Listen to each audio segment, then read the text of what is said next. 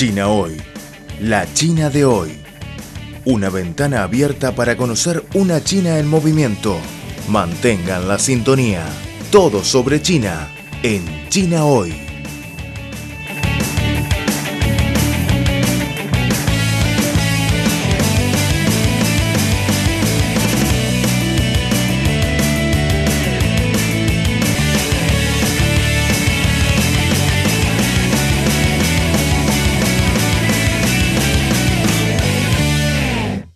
Hola queridos oyentes, están escuchando el programa de Radio Internacional de China. Donald Trump, presidente de Estados Unidos, puso en marcha este marzo ofensivos aranceles sobre los productos importados de China y con las medidas publicadas por el gobierno de Estados Unidos y la amenaza de Donald Trump que está estudiando la posibilidad de imponer aranceles adicionales a más mercancías chinas, se han aclavado los conflictos comerciales entre los dos países. Hoy invitamos al señor Heinz Dedrich, profesor de la Universidad Autónoma Metropolitana de México, para combatir sus opiniones y comentarios sobre este asunto. Profesor, recientemente el representante comercial de Estados Unidos, Robert Lighthizer, propuso imponer un arranque adicional de 25% sobre las importaciones chinas por valor de 50 mil millones de dólares. ¿Cómo opina usted este tipo de acciones proteccionistas? Bueno, no cabe duda que es una acción unilateral, es decir, ejecutada sin consultar con las organizaciones mundiales que rigen el comercio internacional por Estados Unidos. Entonces, sin duda es unilateral y es proteccionista con la falsa idea de que ese tipo de medidas va a proteger a ciertas industrias eh, débiles de Estados Unidos frente a la economía mundial. Entonces, la respuesta es clara, es una medida fuera de los rumbos adecuados de la economía mundial para resolver ese, ese tipo de problemas entre dos países. Mm.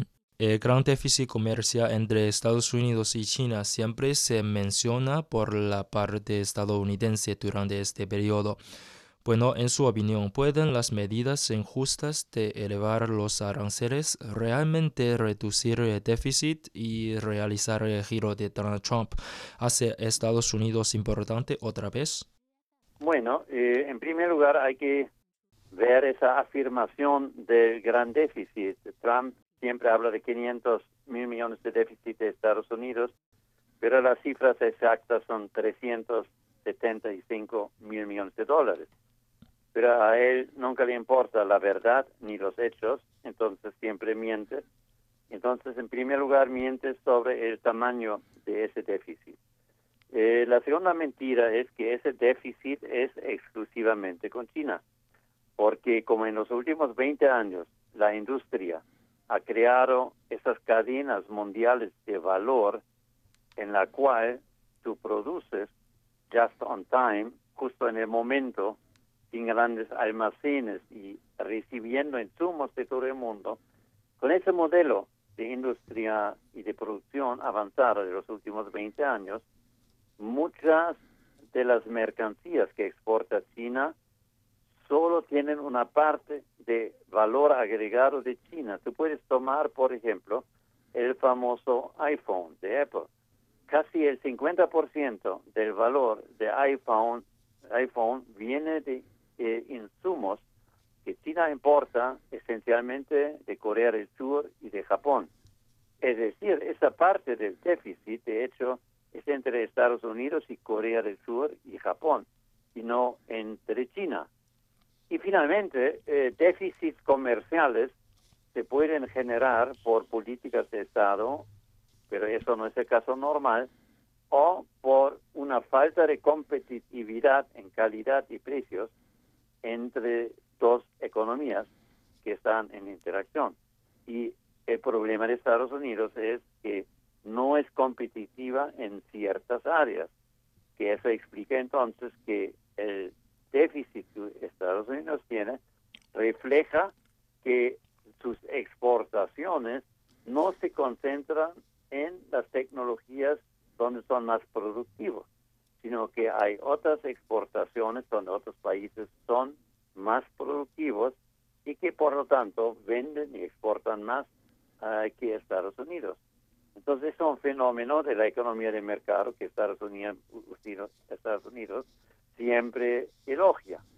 Y uh, finalmente, si la idea de Trump, Make America Great Again, hacer Estados Unidos otra vez eh, alto, se quiere realizar con esa propaganda, está totalmente equivocado, porque cualquier analista económico te va a decir que esta no es la vía para hacerlo. La vía para hacer América, o sea, Estados Unidos otra vez importante, es un desarrollo sistemático de las áreas de la economía que carecen de avances tecnológicos, una mejora en el sistema educativo y otras medidas de ese tipo. Entonces es en el fondo no una estrategia económica adecuada para elevar el nivel de vida en Estados Unidos, sino no es más que una consigna electoral de las últimas elecciones que Trump está arrastrando consigo pero esto no sirve para aumentar el poder económico y la grandeza de Estados Unidos, para, para nada sirve eso. Encontramos que la mayoría de los aranceles se enfocan en industrias como la aeroespacial, de tecnologías de la información y la comunicación, robótica y maquinaria. ¿Por qué Estados Unidos apunta a estos terrenos? Ahora tú tocaste el punto real del problema, que es una especie de guerra entre Estados Unidos y China por la sociedad unipolar, controlada por Estados Unidos, por la sociedad mundial multipolar, con tres, cuatro grandes potencias como Rusia, China, Unión Europea, Estados Unidos y la India. Eso es el fondo, esa competencia.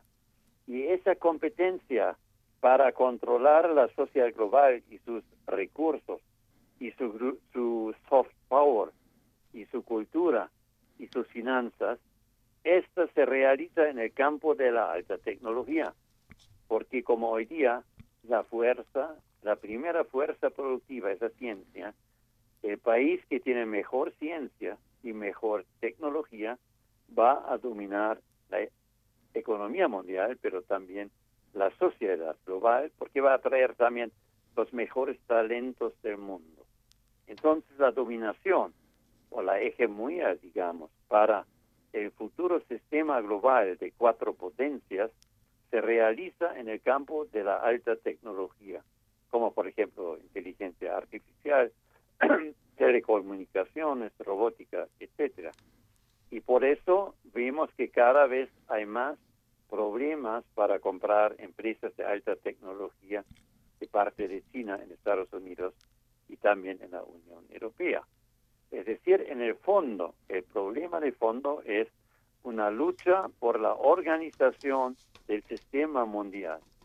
Occidente, como está acostumbrado, quiere dominar ese sistema mundial y a través de su excelencia económica técnica quiere controlarlo y las nuevas potencias, Rusia, China, India, etcétera, no están aceptando esto. En el fondo, Trump trata de una manera torpe y eh, absolutamente disfuncional mantener la dominación de Estados Unidos sobre el sistema mundial a través de esa agresión de la llamada guerra comercial y no le va a funcionar.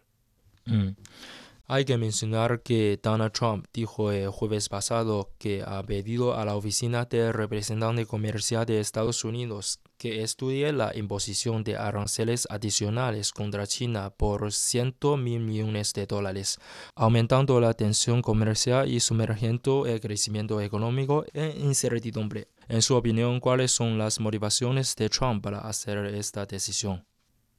a mi juicio, eh, toda esa política que parece caótica, pero que tiene un hilo rojo, que es el de ganar las elecciones de Estados Unidos este año, de evitar que sea destituido políticamente y distraer de su falta de éxitos en la política nacional e internacional, todo esto se debe a que, eh, y esto incluye la guerra comercial. Todo esto se debe a que él tiene que conseguir su candidatura a presidencia para el año 2020. Entonces los movimientos de fuerzas militares a la frontera con México, eh, la expulsión de 60 diplomáticos de Rusia y la guerra eh, eh, de comercio que él ha iniciado con China, todas esas son medidas que en el fondo responden a la situación interna electoral de Estados Unidos. China le da una respuesta dura, aunque está frente a las presiones continuas de Estados Unidos. El gobierno chino publicó el miércoles pasado una lista de productos estadounidenses sujetos a aranceles más altos, valorados también en 50 mil millones de dólares. Además, los voceros de varios ministerios de China también declararon que China contraatacará de inmediato sin vacilación si Estados Unidos anuncia una lista de aranceles adicionales. ¿Cómo evalúa usted la actitud de la respuesta de China? A mí me parece que es la respuesta adecuada porque eh, Trump solo negocia con países que tienen fuerza. Cuando Trump piensa que un gobierno es débil, entonces arrecia su agresión. Por lo tanto, hoy día China tiene algo que no tenía en los años anteriores, que es el poder económico, científico, cultural, político y militar para tratar a Estados Unidos de igual a igual. Hoy día China, China tiene la economía, tiene ya la internacionalización de su moneda, yuan, tiene ya el petro yuan que es fundamental y tiene sobre todo una estrecha alianza con Rusia que se manifestó ahora en la integración de los dos sistemas globales de navegación, GLONASS y Baidu, y en una estrecha relación de apoyo militar. Esto me parece le debe hacer entender a los generales de Estados Unidos que China hoy día tiene que ser tratado como una gran potencia, igual que Rusia, y que por lo tanto no se puede imponer las cosas unilateralmente a China, tal como pretende Trump. Solo podemos esperar que la élite, la clase política, el Congreso estadounidense y los militares entiendan que ahora la balanza de poder entre Estados Unidos por una parte y China y Rusia por otra es equilibrada y que por lo tanto cualquier problema se tiene que negociar en beneficio mutuo, como ustedes dicen win-win, pero no imponiendo las órdenes de una superpotencia a una república bananera que tiene que hacer lo que la superpotencia hace. O sea, Estados Unidos tiene que actualizar su visión de la correlación de fuerzas y de poder de esos países que están en juego en ese, esa peligrosa redefinición del sistema mundial en que Estados Unidos está a punto de llevarnos a todos a una guerra nuclear. Hola, profesor. Muchas gracias por su comentario. De nada, mi chico, mucho gusto.